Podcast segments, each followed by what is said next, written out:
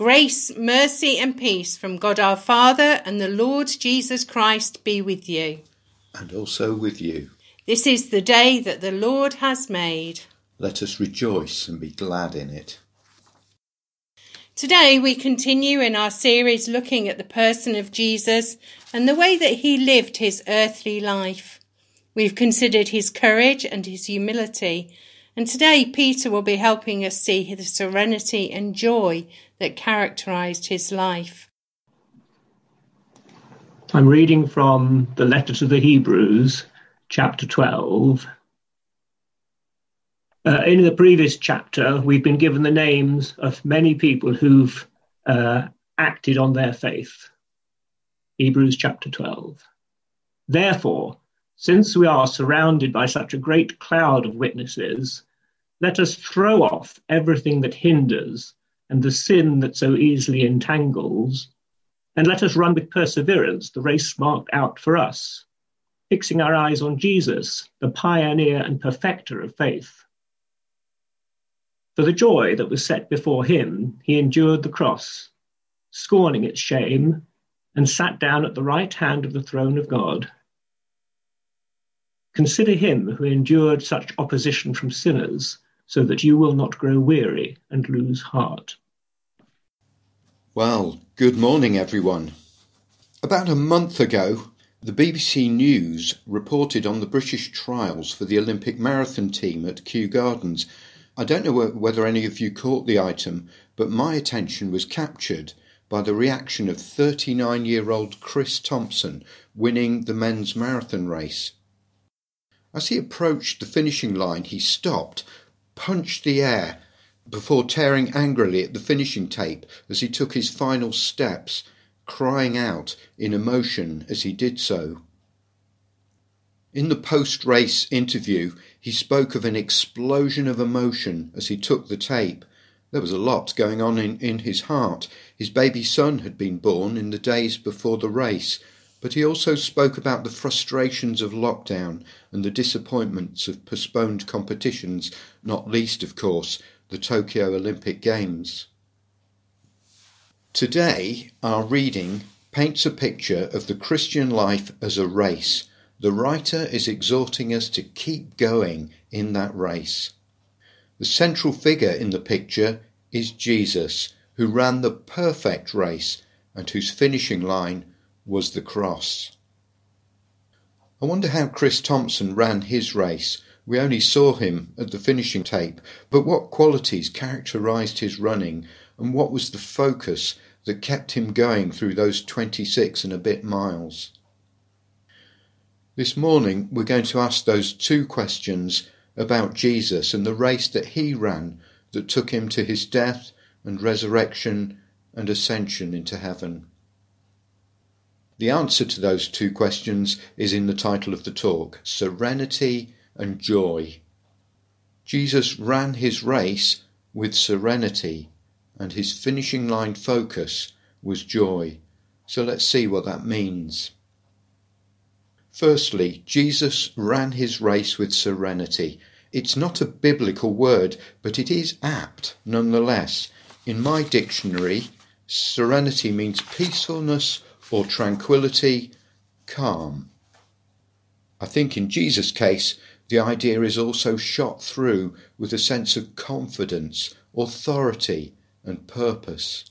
Let's look at some examples from his life. Right at the start of his ministry, Jesus visited his hometown in Nazareth. You can read this in Luke chapter 4, and preached in the synagogue. The people listening were so incensed by what he taught that they drove him out of town to throw him off a cliff. But when it came to it, Jesus just walked through the crowd and went on his way. A little while later, Luke chapter 8, if you want to follow it, we see him on board a fishing boat, asleep in the midst of a storm. His disciples, fearful of their lives, woke him, "Master, Master, we're going to drown." Jesus rebukes the wind and water, and the storm subsides. "Where is your faith?" he asks his disciples. On another occasion, you can read this in John chapter 4, he was sitting at a well, having a life-changing conversation with a Samaritan woman. His disciples, returning from a food shopping expedition, saw Jesus talking to the woman and were only concerned about the propriety of the situation. A rabbi shouldn't be seen talking alone to a woman. At this point, the woman left to go and tell her friends about Jesus, and the disciples started fussing about whether Jesus had eaten anything. Jesus turned to his disciples and said, "My food is to do the will of him who sent me and to finish his work." Another time, Mark chapter 10, the disciples were getting flustered by parents bringing their children to Jesus for a blessing. But Jesus was indignant. "Let the little children come to me, and do not hinder them, for the kingdom of God belongs to such as these." Often, in contrast to his disciples, Jesus' demeanour is marked by calm in the face of adversity and danger, and not allowing worldly expectations to come ahead of his kingdom purposes. Jesus' serenity was most marked as he approached the final days of his and hours of his life. It's a serenity that was able to sing a hymn of praise to God with his disciples before heading to the Mount of Olives. It's a serenity that had to be found in prayer as Jesus submitted his will to that of the Heavenly Father in the Garden of Gethsemane. It's a serenity that ordered swords to be put away as he was arrested in the garden. It's a serenity that stood silent before his Jewish and Roman accusers. It's a serenity that enabled him to endure the mocking and the scorn and the indignity and the shame of the cross. That is how Jesus ran his race. Then what was his focus as he ran his race?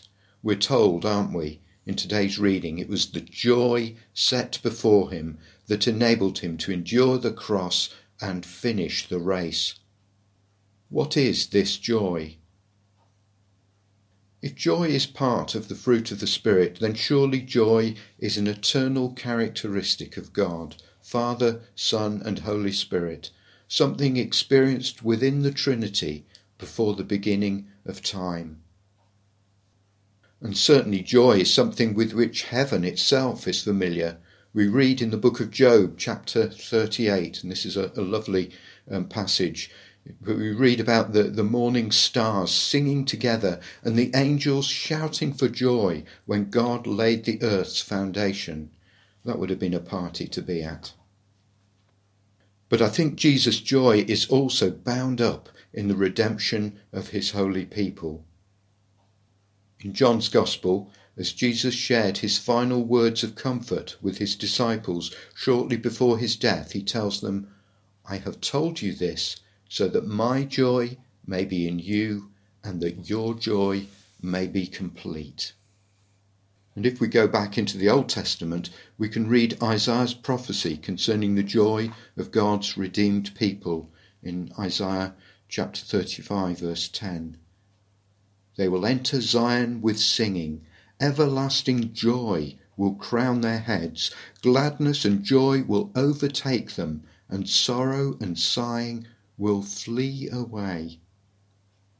The joy set before Jesus was the joy of fellowship with the Father and the Holy Spirit, the joy of heaven itself at his triumphant return, but also the joy of the fulfilment of his earthly ministry, the redemption of his people. This is Jesus' joy, and it is a joy set before us also. How do we respond to this?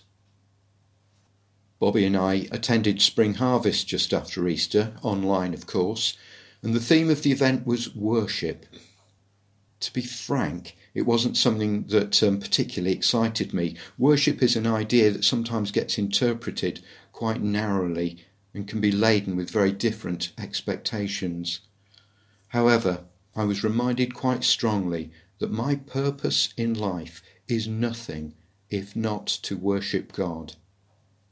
The Westminster Shorter Catechism was a teaching tool for the Church written in the 17th century, and it famously starts with the question, "What is the chief end of man?"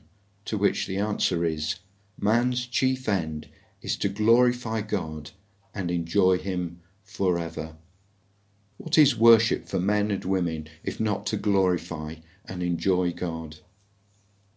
It's great, therefore, that we can use a sermon series like this as we come together that really does enable us to fix our eyes on Jesus, His courage, His humility, His serenity and joy, and we've got some more coming up as well, and then to respond in worship, to glorify Him together. But worship isn't confined to what we do as we meet together on a Sunday morning. If we turn over the page in Hebrews to chapter 13, we come across these words in verse 15. "Through Jesus, therefore, let us continually offer to God a sacrifice of praise, the fruit of lips that openly profess His name. And do not forget to do good and to share with others, for with such sacrifices God is pleased." Our worship of God is meant to be continuous, 7 days a week, not just one. And it's not just the fruit of our lips, but our acts of service. In other words, all of our life. As we fix our eyes on Jesus, this is how we respond to what we see. And this is how we run with perseverance the race marked out for us.